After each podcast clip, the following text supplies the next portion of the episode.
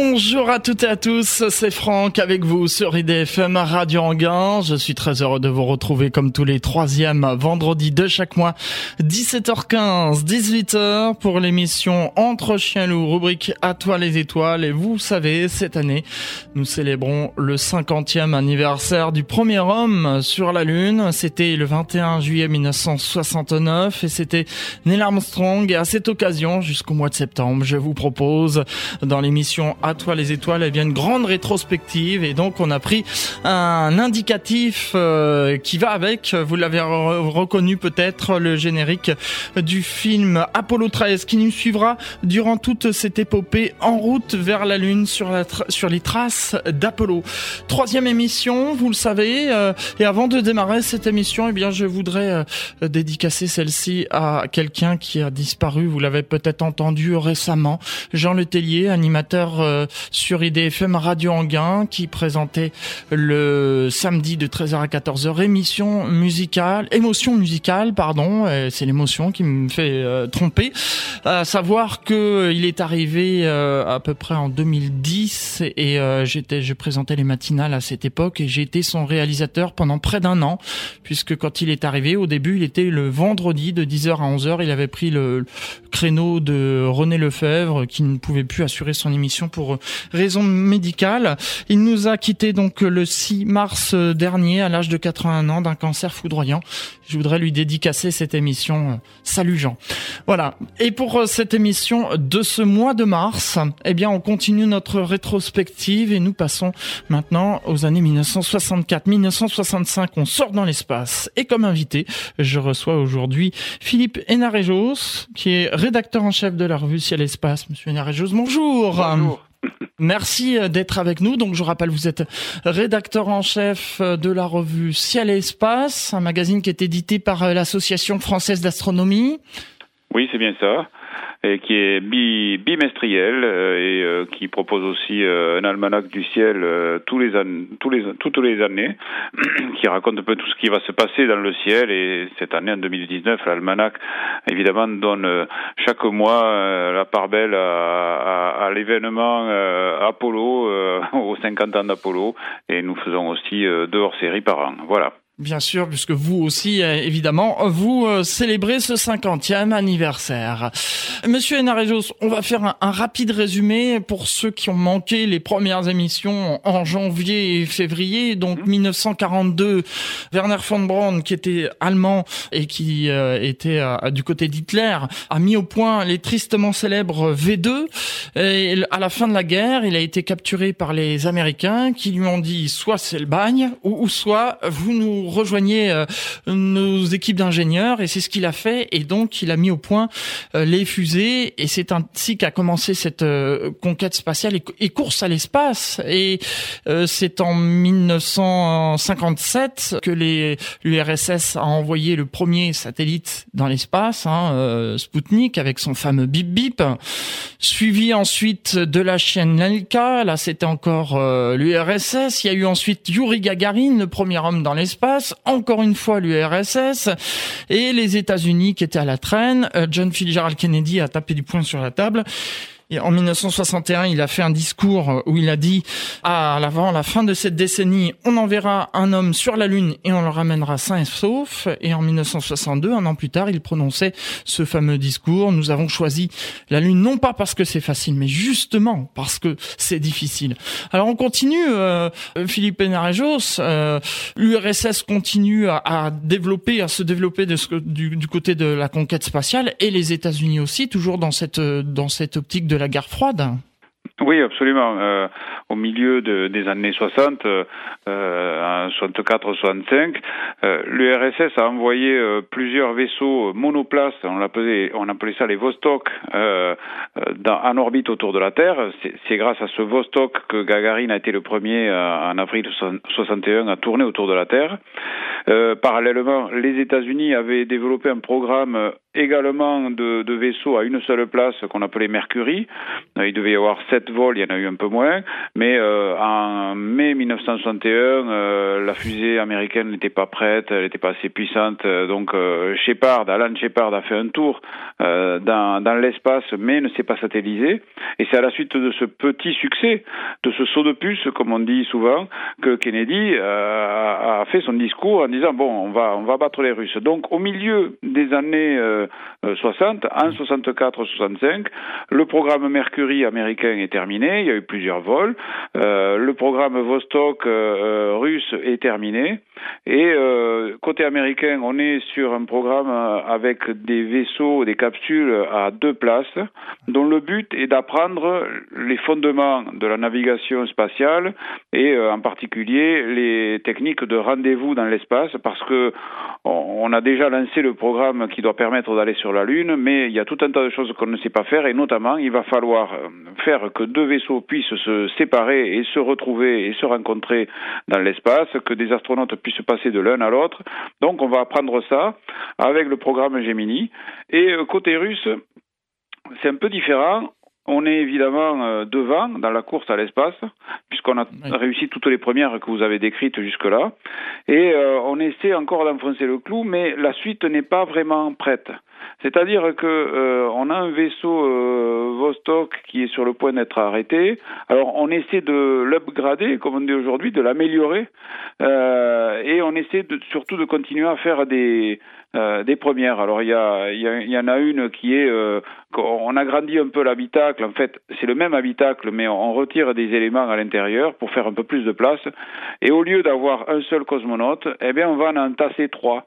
Et donc, euh, il y a Voskhod 1, la première mission, qui est lancée, et euh, c'est encore une première soviétique. On envoie trois hommes dans un vaisseau. Alors, ils sont serrés comme des sardines à l'intérieur, ils n'ont pas du tout de place pour bouger, euh, mais on a une première. Mais c'est une première un peu en trompe-l'œil, parce que, en fait, c'est déjà de la technologie passé, si vous voulez. C'est un, vaisseau qui a déjà volé et le vaisseau suivant, qui va s'appeler le Soyuz, qu'on va connaître, qu'on connaît aujourd'hui, qui fonctionne encore avec euh, aujourd'hui beaucoup d'améliorations depuis l'époque, n'est pas encore au point et loin de là, il ne le sera que, il commencera à voler qu'en 1967. Donc on est dans un entre-deux en Russie qu'on essaie de mettre à profit euh, pour continuer à donner euh, l'impression qu'on est devant. Et ça va bien marcher parce que euh, euh au mois de mars 1965, oui, je ne veux pas vous dire de bêtises, le 18 mars 1965, on lance Voskhod 2 alors c'est pareil, c'est un Vostok euh, euh, dans lequel on a retiré tout un tas d'éléments, on l'a simplifié pour faire un peu de place. Et au lieu de mettre trois astronautes, enfin trois cosmonautes, on appelle cosmonautes les, les astronautes russes, euh, au lieu de mettre trois hommes à bord, on n'en met que deux et euh, parce que il va falloir que l'un d'eux s'équipe d'un scaphandre. Euh, c'est une nouveauté qu'on a mis au point, euh, un scaphandre un peu encombrant euh, et qui sorte dans l'espace. Donc euh, la, la, place du troisième passager servira un peu à bouger là-dedans, mais c'est quand même très exigu. Et pour ça, on, imagine un sas qui va être déployable, qui est gonflable en quelque sorte, pour que le, le cosmonaute passe dans ce sas, referme la porte derrière lui, pour que son coéquipier reste lui bien à l'abri du vaisseau, dans le vaisseau, dans la capsule pressurisée. Et puis une fois que le vide a été fait dans le sas, il ouvrira la porte et il sortira. C'est ça ce qui est prévu. Et on veut être, côté russe, euh, la première nation à faire marcher un homme dans l'espace. Et euh, cet homme, c'est Alexei Leonov, euh, qui, est qui, est choisi donc et qui va avoir pour mission de passer 10 minutes en dehors de, du vaisseau spatial. Exactement, Philippe Enarejos. Je rappelle donc que vous êtes rédacteur en chef de la revue Ciel Espace. C'est justement le thème de cette émission. On sort dans l'espace. Et il faut savoir, Philippe Enarejos, que euh, le cinéma a, adapté plusieurs films euh, d'après des histoires vraies. Je disais que euh, là j'ai un générique qui va nous suivre jusqu'au mois de septembre euh, pendant tout euh, ce, fil rouge en route vers la Lune sur les traces d'Apollo, qui est le générique du film d'Apollo 13. on en parlera plus tard dans d'autres émissions. Hein. Il faut savoir aussi que l'année dernière est sorti First Man, qui raconte la vie de Neil Armstrong, qui a été le premier homme à marcher sur la Lune. Eh bien, sachez aussi que l'année dernière est sorti un film, alors pas au cinéma, mais seulement en téléchargement légal. C'est un film qui s'appelle The Space Walker et qui est inspiré de l'histoire d'Alexei Leonov. Je vous propose d'écouter la bande originale de ce film.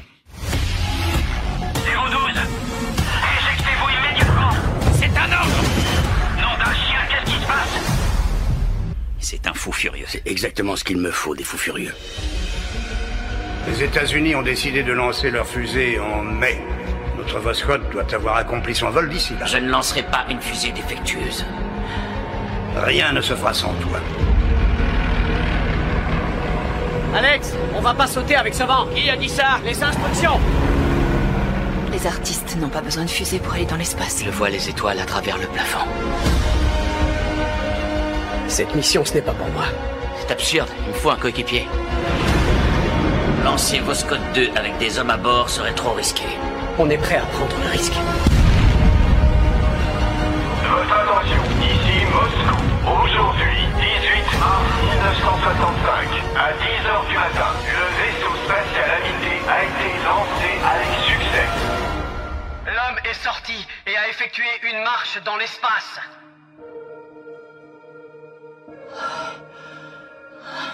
Qu'est-ce que c'est? C'est la pression. Almas 2, est-ce que tout va bien? Alexei, est-ce que tu m'en reçois Réponds. Césaria, ici Almaz, Paris a pénétré dans le sas. J'attends le feu vert. Seriez-vous en train de suggérer que nous les laissions en orbite? Parfois, un soldat doit mourir s'il s'agit de protéger les intérêts de son pays. Quand je vais me réveiller, est-ce que papa sera rentré? Il va essayer très très fort. T'auras plus assez d'oxygène, Alex.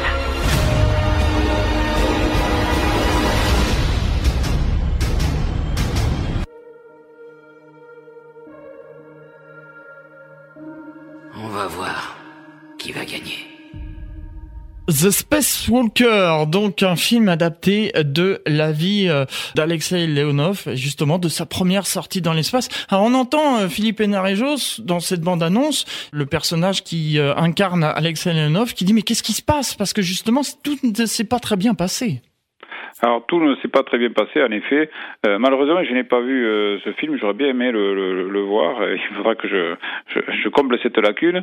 Euh, en tout cas, pour ce qui est de la de la réalité, il euh, faut savoir que Léonov, c'est quand même quelqu'un euh, d'extrêmement euh, carré, courageux et qui ne et qui ne panique pas. Donc, il sort du sas comme je l'ai décrit tout à l'heure. Il arrive à ouvrir le, la, la, porte. Il flotte pendant dix minutes dans l'espace. Il y a une caméra qui le filme ces images deviendront célèbres. C'est encore une première soviétique hein, à l'époque. Oui. Donc ça donne vraiment l'impression que les soviétiques sont toujours devant. En réalité, on peut en parler ensuite, les Américains vont accumuler beaucoup plus d'heures de vol avec le programme Gemini et sont vraiment en train, sur le fond, de, les rattraper en expérience. Mais bon, à ce moment-là, euh, Leonov sort, il fait ses évolutions dans, le, dans l'espace, il fait un peu comme il peut parce que il n'y a pas trop d'endroits pour s'accrocher, donc il virevolte un peu n'importe comment. Et puis, euh, on, prévoit que ça doit durer 10 minutes parce que quand même c'est le premier pas, faut pas prendre trop de risques et il faut rentrer. Et au moment de rentrer, en fait, euh, le scaphandre a un peu gonflé, la pression est trop forte à l'intérieur et il n'arrive pas à rentrer euh, dans le dans le sas. il est trop gros. donc là, c'est quand même une c'est quand même une, une, situation assez tendue, d'autant que la, la, sortie a été prévue pendant qu'il fait jour. Le, le, le vaisseau risque de, de rentrer dans l'ombre de la Terre si on tarde trop. Et puis de toute façon, il peut pas rester dehors comme ça. Oui, Donc il faut sûr. trouver une solution. til Et là, Léonov ne perd pas son sang-froid. Euh, il, il, utilise une, une, sorte de soupape qui est sur le bord de son scaphandre et il dépressurise légèrement le scaphandre. Euh, aussi, aussi simple que ça. Euh, et donc le scaphandre dégonfle un petit peu. Euh, ça coince un peu aux entournures, comme il devait normalement. Il faut voir que le sas euh, dépliable dans lequel il se trouvait, c'est un peu comme une. Ça a la forme d'une d'une cabine de douche ou une cabine téléphonique, mais très étroite, vraiment hein, circulaire comme ça. Et donc, euh, il se tenait en position debout et euh, il faut qu'il rentre dans la même position dans laquelle il est sorti. C'est-à-dire, il est sorti la tête à la première, donc il doit rentrer les pieds en avant. Ah et ça, il n'y arrive pas. Et donc, euh, il voit que ça marche pas bien, ni une ni deux, il se retourne et il sait qu'en rentrant la tête à la première, donc totalement à l'envers, ben, il va y arriver mieux. Et il force un peu, ça, ça coince un peu sur les bords, malgré le, la, la perte de pression qu'il a donnée à son scaphandre, donc il tire, ça se déchire pas. Il réussit à se mettre euh, à l'intérieur du, du sas, et là, euh, je ne sais pas trop comment, euh, lui-même le sait-il d'ailleurs, il réussit à faire un demi-tour avec son scaphandre était quand même assez rigide, à l'intérieur de cette espèce de cabine téléphonique, pour refermer le sas. Euh, et remettre la pression à l'intérieur pour pouvoir ensuite ouvrir la porte qui donne sur le vaisseau et rejoindre son, son collègue qui l'attend à bord. Et, et, et enfin euh, regagner le vaisseau puis refermer les coutilles et euh, après le SAS est libéré. Enfin il est, il est largué dans l'espace il ne reviendra pas. Donc c'était quelque chose qu'on avait ajouté vous voyez c'était encore un c'était encore un bricolage qu'on avait fait sur un vaisseau existant. Euh, C'était optionnel en quelque sorte. Et donc euh, Léonov réussit à, à rentrer, euh, tout se passe bien, mais en fait ensuite la, le, la fermeture de l'écoutille n'est pas n'est pas optimale. Il y a une légère fuite en réalité. Ils Ah. n'arriveront jamais à, à avoir euh, une étanchéité parfaite. Et donc euh, au bout d'un moment, on décide de, de, de rentrer sur Terre et le, le reste de la mission se déroule assez mal finalement. La, la sortie dans l'espace est réussie. Oui. Euh, avec cet acte héroïque de, de Léonov. Euh, mais ensuite, euh, pour rentrer sur Terre, euh, le système de rétrofusée qui doit se déclencher en automatique ne s'allume pas. Donc, les astronautes actionnent un système de secours qui est beaucoup moins précis. Ils font une rentrée en manuel et ils, ils arrivent finalement, ils se posent dans, dans- en Sibérie. Il faut, imaginer qu'on est au mois de mars hein, quand même. Oui. Il fait quand même encore froid là-bas. C'est l'hiver, oui. Arrivent en Sibérie, mais à 400 km du lieu prévu. Et on est quand même en 1965. Euh, les, les équipes pour récupérer les astronautes sont assez loin de l'endroit et ils vont encore une fois poser au sol et en sécurité sur Terre. C'est pas la joie parce qu'ils vont se retrouver au milieu de la forêt, dans la neige, dans le froid, avec des températures négatives. Et ils vont rester deux jours et deux nuits comme ça avant que les, les secours euh, n'arrivent jusqu'à eux et euh, pour y arriver, en plus, il faudra qu'ils coupent des arbres pour pouvoir récupérer le vaisseau et, et- et progresser jusqu'aux deux hommes. Ah, Mais tout. Léonov est quelqu'un qui a, qui, a, qui a été élevé en Sibérie. Euh, Le, froid, finalement, il s'en accommode très bien, alors que c'était quand même une situation assez, assez tendue, assez dangereuse, y compris après la fin de la mission. Euh, C'était toute une expédition euh, à Philippe Hénarjos. On va s'interrompre quelques instants, Philippe Hénarjos, euh, pour une pause musicale. Voilà, je vais faire plaisir aux auditeurs. On va écouter Don't Stop Me Now et on se retrouve juste après pour la suite de cette émission. À toi les étoiles. Je vous rappelle que nous nous intéressons aujourd'hui aux années 1964-1965. On sort dans l'espace.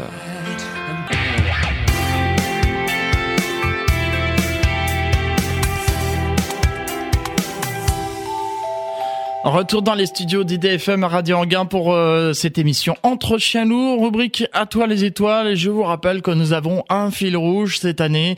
C'est en route vers la Lune sur les traces d'Apollo.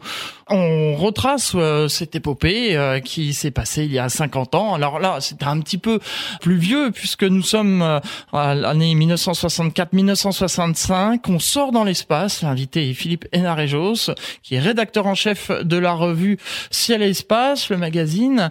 On a parlé, euh, Philippe Hénarejos, de, de ce qui s'est passé euh, côté URSS. Euh, Les USA, donc, suivent. Ensuite. Oui, les USA suivent avec, euh, je l'ai dit tout à l'heure, le programme Gemini. Oui. De, sont des capsules à deux places. Alors c'est pas beaucoup plus gros que les capsules Mercury. Donc les, les, les deux astronautes qui chaque fois vont prendre place à bord euh, n'auront pas plus de place que les cosmonautes russes à bord de leur de leur Voskhod. Ils vont être euh, assis comme deux automobilistes peuvent l'être dans leur voiture et, et ils vont faire des vols de plusieurs jours jusqu'à je crois, un vol à la fin du programme qui, qui durera au moins une dizaine, voire non 13 jours. C'est ça. On essaie de faire un record de durée parce que 13 jours, c'était la durée typique d'un vol dans l'espace pour aller sur la Lune, se poser et revenir. Donc on voulait tester ça et euh, ça sera en décembre 65. Euh, Frank Borman et Jim Lovell, euh, qui par ailleurs feront le premier aller-retour entre la Terre et la Lune en, en décembre 68 à bord d'Apollo 8, euh, vont être les, les de ce, vol longue durée. Mais là, au moment où Leonov réussit sa sortie dans l'espace, le programme Gemini euh, n'a n'a pas vraiment décollé. Il y a eu deux vols mais c'est deux vols pour tester la capsule sans équipage, euh, un qui a eu lieu en avril 64 et l'autre en janvier 65. Euh, et euh, c'est après le vol, juste après le vol de, de Leonov, que enfin une capsule américaine à deux places décolle. C'est le 23 mars 1965 avec à son bord euh, euh, Gus Grissom et John Young. Gus Grissom, il fait partie, c'est un astronaute qui fait partie des, des, des sept premiers astronautes euh, sélectionnés par la NASA en 1959 pour le programme Mercury. C'est exact. Euh, donc euh, il a fait le deuxième petit saut de puce après Alan Shepard en 1961. Euh, D'ailleurs, sa capsule avait coulé à pic euh, après euh, après être arrivé dans l'eau. Il avait failli lui se noyer.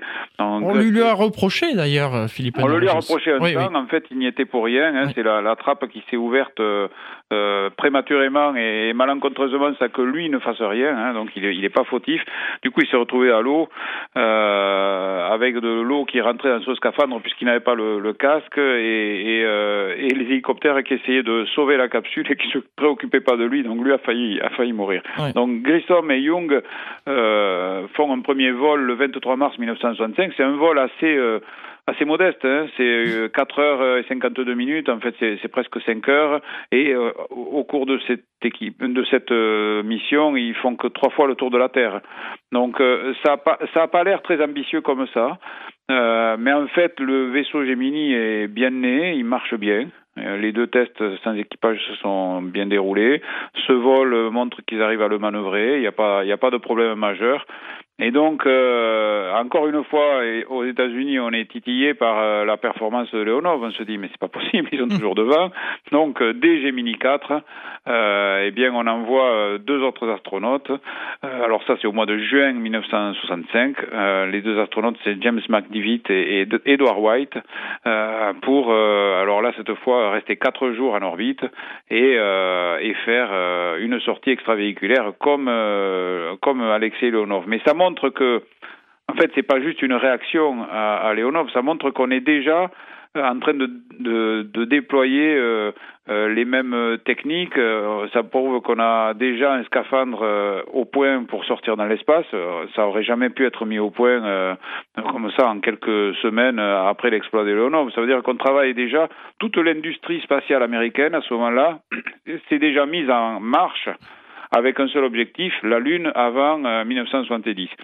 Oui. Et donc là, euh, Edward White euh, sort de la capsule Gemini. Alors là, il n'y a pas de sas. On a fait très simple. Les deux astronautes vont avoir euh, une combinaison spatiale comme si tous les deux allaient sortir. Et puis on va ouvrir euh, les portes. Il y a une porte entre chaque en face de chaque astronaute. Donc euh, White ouvre sa porte. Donc euh, la capsule à l'intérieur, c'est le vide. Elle est dépressurisée. Donc son McDivitt qui reste aux commandes est lui aussi dans le vide, bien qu'il ne sorte pas de, de, du vaisseau.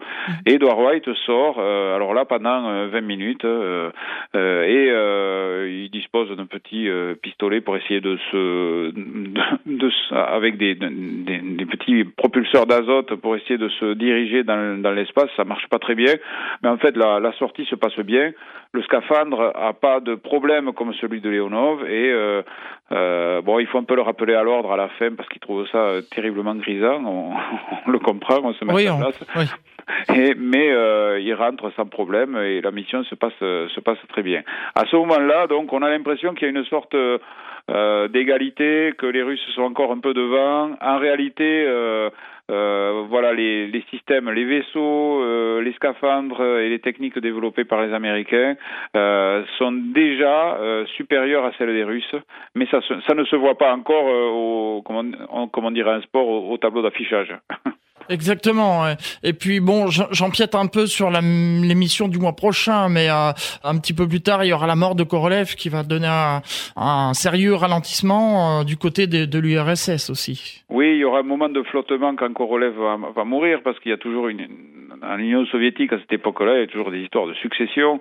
Euh, Korolev, lui, a défendu euh, certains programmes, y compris des programmes lunaires. il y avait d'autres ingénieurs qui en défendaient d'autres. Donc, Korolev n'étant plus là, chacun essaie de, pousser ses pions. Et en réalité, en Union soviétique, ce qui se passe, c'est qu'il y a deux, voire trois programmes lunaires qui se font concurrence. Et donc, les forces sont dispersées. C'est un peu en, grande partie pour ça que les Russes n'arriveront pas à battre les Américains, bien qu'ils, finalement, même avec leur division, ils étaient quand même arrivés à faire des choses extraordinaires dans le programme lunaire. J'imagine que vous en parlerez dans, les émissions suivantes. Mais euh, euh, voilà, il y a, y a, la mort de, de, de, Korolev et il y a un petit peu des, des luttes, euh, on va dire, politiques à ce moment-là dans le programme spatial russe, alors que les Américains, eux, il y a une tête, il y a, euh, c'est la NASA qui a été créée spécialement. Il y a, il y a un chef à, à, la tête de la NASA, euh, il y a un chef à la tête des, des, astronautes. Tout le monde est tendu vers le même, euh, vers le même objectif. Il n'y a qu'un seul programme et, et vraiment, c'est un effort de guerre euh, au sens financier du terme qui est mis sur le programme Gemini et Apollo, parce qu'au moment où Gemini euh, commence, au moment où on voit Edward White qui sort dans l'espace, euh, tout le développement euh, des vaisseaux Apollo est déjà commencé, évidemment. On imagine bien que la fusée Saturne V, qui, qui fait 111 mètres de haut, qui pèse 3000 tonnes au décollage, qui est la plus puissante fusée jamais construite, et dont le premier vol aura lieu en 1967, si je ne me trompe exact, pas, oui. euh, eh bien, elle va pas comme ça apparaître du jour au lendemain. Elle est déjà, les moteurs sont déjà euh, conçus, ils tournent déjà au banc d'essai à ce moment-là. Euh, euh, tout est en train de, de se mettre en branle, si vous voulez, vers cette euh, vers cet euh, objectif qu'est la Lune. Et le programme Gemini n'est vraiment qu'une étape à part où on va apprendre justement. Il faut pour aller sur la Lune, pour marcher sur la Lune, il faut un scaphandre, il faut être capable de sortir dans le vide. Donc on apprend ça avec Edward White, mais vous verrez qu'après, euh, il se passera plus grand chose du côté russe en termes de sortie. Il n'y en aura plus aucune, plus aucune sortie dans l'espace après Leonov. Après Leonov, donc lui, il va avoir fait 10 minutes dans l'espace. Edouard White déjà, il passe deux fois plus de temps. Mais euh, par exemple, dans les, la suite du programme euh, Gemini, il y aura euh, des sorties euh, extravéhiculaires à, chaque fois, des rendez-vous spatiaux, des manœuvres. il y aura un vol conjoint avec, je crois que c'est Gemini 7 et 8, c'est toujours en 1900. enfin, fin 1965, début 1966. C'est ça. Et donc, euh, où je me rappelle plus, non, j'ai mis 6 et 7, pardon, c'est ça, en 1965, où euh, on va se faire, on va faire rapprocher les deux, les deux capsules à quelques centimètres. Et euh, elles n'ont pas de système pour s'amarrer, mais elles vont être à quelques centimètres l'une de l'autre. On est capable de donc de faire en sorte que deux vaisseaux se retrouvent dans l'espace et viennent euh, s'amarrer l'un à l'autre. Exactement, euh, Philippe Enarjos. Tout est fait pour en fait tester euh, grandeur nature euh, pour aller sur la Lune. On va s'interrompre une seconde fois, Philippe Enarjos, et on se retrouve ensuite pour la dernière partie de cette émission. à toi les étoiles. et tout de suite, je vous propose Serge Gainsbourg avec Couleur Café.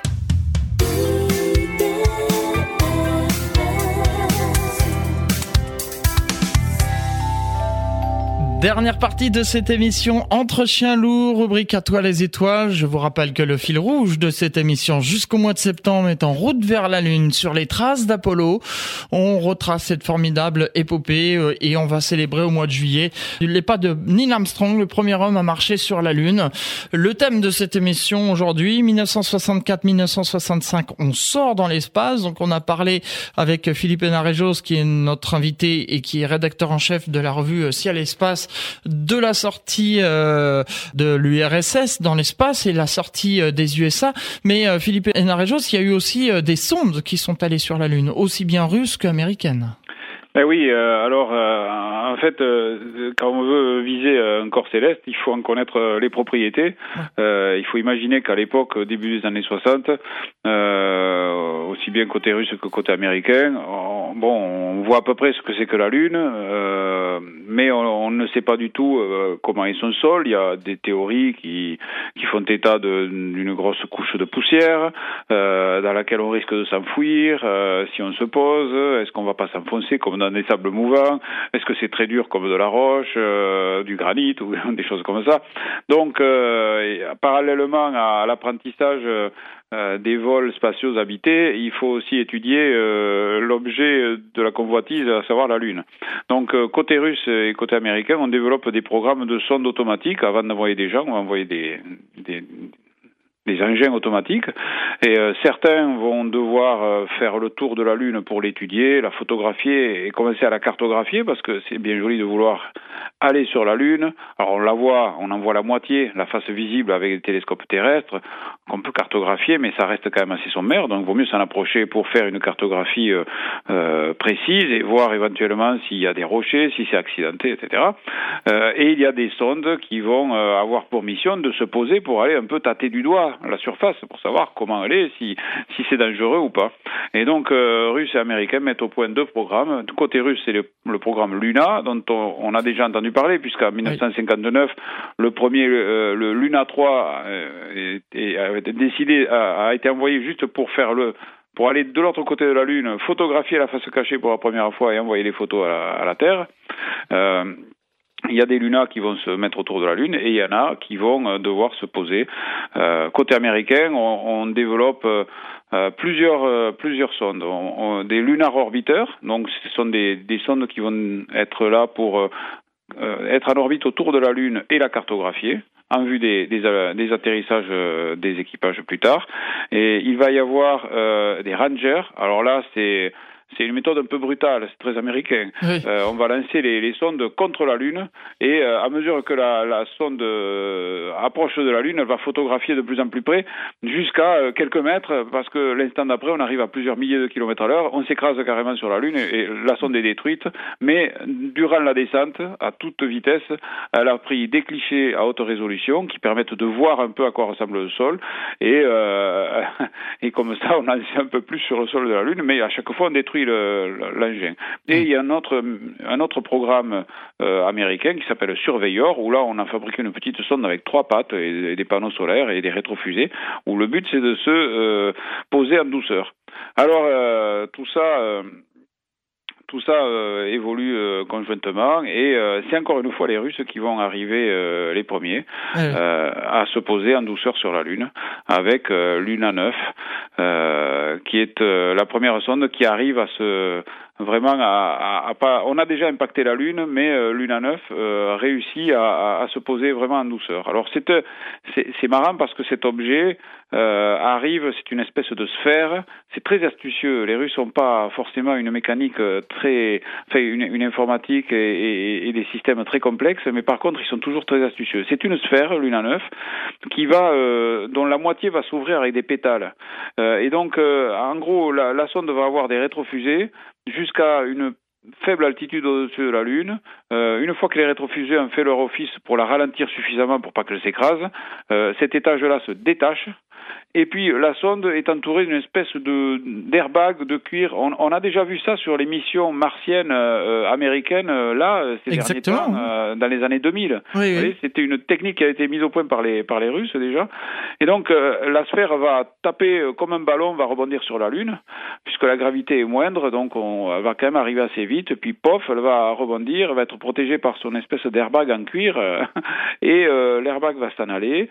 Et alors la sonde, elle est comme c'est une sphère, c'est un ballon, elle peut être euh, à la tête en bas, eh bien les pétales vont s'ouvrir et euh, quelle que soit la position de la sonde sur la surface lunaire, elle va se remettre automatiquement à l'endroit, les antennes vont se déployer et on va pouvoir communiquer avec la Terre.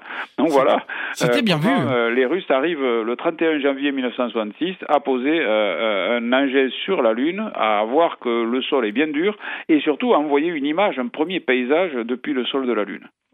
Eh bien, plein de choses passionnantes, Philippe Hénarejos. Il nous reste peu de temps, puisqu'il nous reste 3 minutes 40 pour être précis. Alors, on va prendre quelques questions d'auditeurs, comme je fais toujours en, fin d'émission. Alors, euh, c'est un, un, auditeur qui réagit à la bande-annonce du film qu'on a entendu tout à l'heure euh, et qui nous disait, euh, qui demandait, Philippe Hénarejos, est-ce que on entend à un moment donné dans la bande-annonce, il vaut mieux des morts? Il parlait donc de la rentrée dans l'atmosphère de d'Alexei Neonov, c'est ça, du retour sur Terre? Alors, euh, je ne sais pas parce que je n'ai pas vu le film euh, et je, ne sais pas si ce film est une est vraiment fidèle à la, à la réalité ou s'il y a des éléments de fiction et, et de, de, scénarisation. Donc j'ai bien du mal à, à, répondre. Oui, parce que c'est vrai qu'il faut préciser que parfois, bon, voilà, on américanise, comme on dit, on en rajoute un peu des choses pour rendre plus intéressante. Euh, une dernière question, euh, Philippe Hénarejos, avant de conclure. En 1965, c'est à partir de ce moment-là qu'il y a eu donc le basculement et que ensuite les États-Unis ont pris le dessus sur les l'URSS. Oui, c'est bien ça. Oui. C'est bien ça. Vraiment, euh, euh, avec le programme Gemini, je n'ai plus les chiffres en tête, mais les États-Unis vont accumuler euh, des jours et des jours dans l'espace, cumuler avec euh, tous les astronautes. Ils vont cumuler de nombreuses heures de, de sortie dans l'espace. Je crois que le dernier le dernier, le, premier euh, américain à faire une très longue sortie, à en faire deux, c'est Buzz Aldrin. On le retrouvera sur la première mission euh, sur la Lune. Euh, ils, font, des sorties extrêmement longues, donc ils accumulent beaucoup d'expérience, beaucoup de techniques. ils améliorent leurs vaisseaux spatiaux, ils améliorent leurs scaphandres, ils améliorent leur navigation, la, technique des rendez-vous dans l'espace. Ils, suivent des, fusées, des étages de fusées inertes. Ils arrivent à, à, à s'agripper dessus avec la avec euh, leur, vaisseau Gemini. Ils font des expériences euh, en apesanteur dehors. Merci. voilà, donc euh, c'est vraiment le basculement. Une dernière chose, Philippe Enerajos, vous avez écrit plusieurs ouvrages et notamment un livre qui s'appelle Ils ont marché sur la Lune, qu'on peut recommander à nos auditeurs, bien sûr. Oui, ben, je, je, me suis attaché à, à, raconter tout ce que les douze hommes qui ont marché sur la Lune ont fait sur la Lune. Ça, finalement, on ne l'a jamais raconté. Je me suis aperçu tardivement que ça n'avait jamais été raconté pour le grand public. Euh, et donc, euh, on sait qu'Armstrong a dit une petite phrase, qu'il a planté un drapeau et qu'il a téléphoné au président Nixon. Mais les deux heures qu'ils ont passées sur la Lune avec Buzz Aldrin, on ne les détaille pas. Donc ça, je le raconte. Il y a de l'exploration. C'est une aventure humaine. Il y a des moments de danger, des moments de rigolade. Et euh, j'ai compilé tout ça et c'est vraiment une aventure extraordinaire. Les dernières missions, les astronautes restaient trois jours et trois nuits sur la Lune. C'était leur eh oui. Ils ont marché sur la Lune, donc voilà comment ça s'appelle ce livre. Merci beaucoup euh, Philippe Hénarejos pour votre participation à cette émission. Dans un instant, vous retrouvez la suite des programmes d'IDFM Radio Anguin. Nous, on se retrouve le 19 avril pour la prochaine émission. 1966-1967, les premières missions Apollo. Soyez au rendez-vous. Merci Philippe Hénarejos. Merci, au revoir. Merci à la FA et à Ciel et Espace, bien sûr.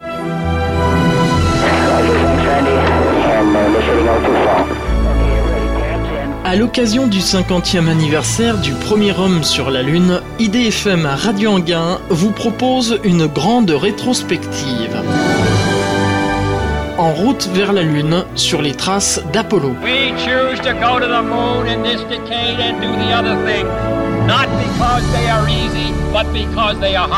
Du discours de John Fitzgerald Kennedy jusqu'à la mission Apollo 17, en passant par Apollo 11, découvrez cette fantastique aventure qui marquera à jamais l'histoire de l'humanité. Rendez-vous chaque troisième vendredi de chaque mois de 17h15 à 18h dans l'émission Entre chiens et loups, rubrique À toi les étoiles. Martin, 9 for Manchester.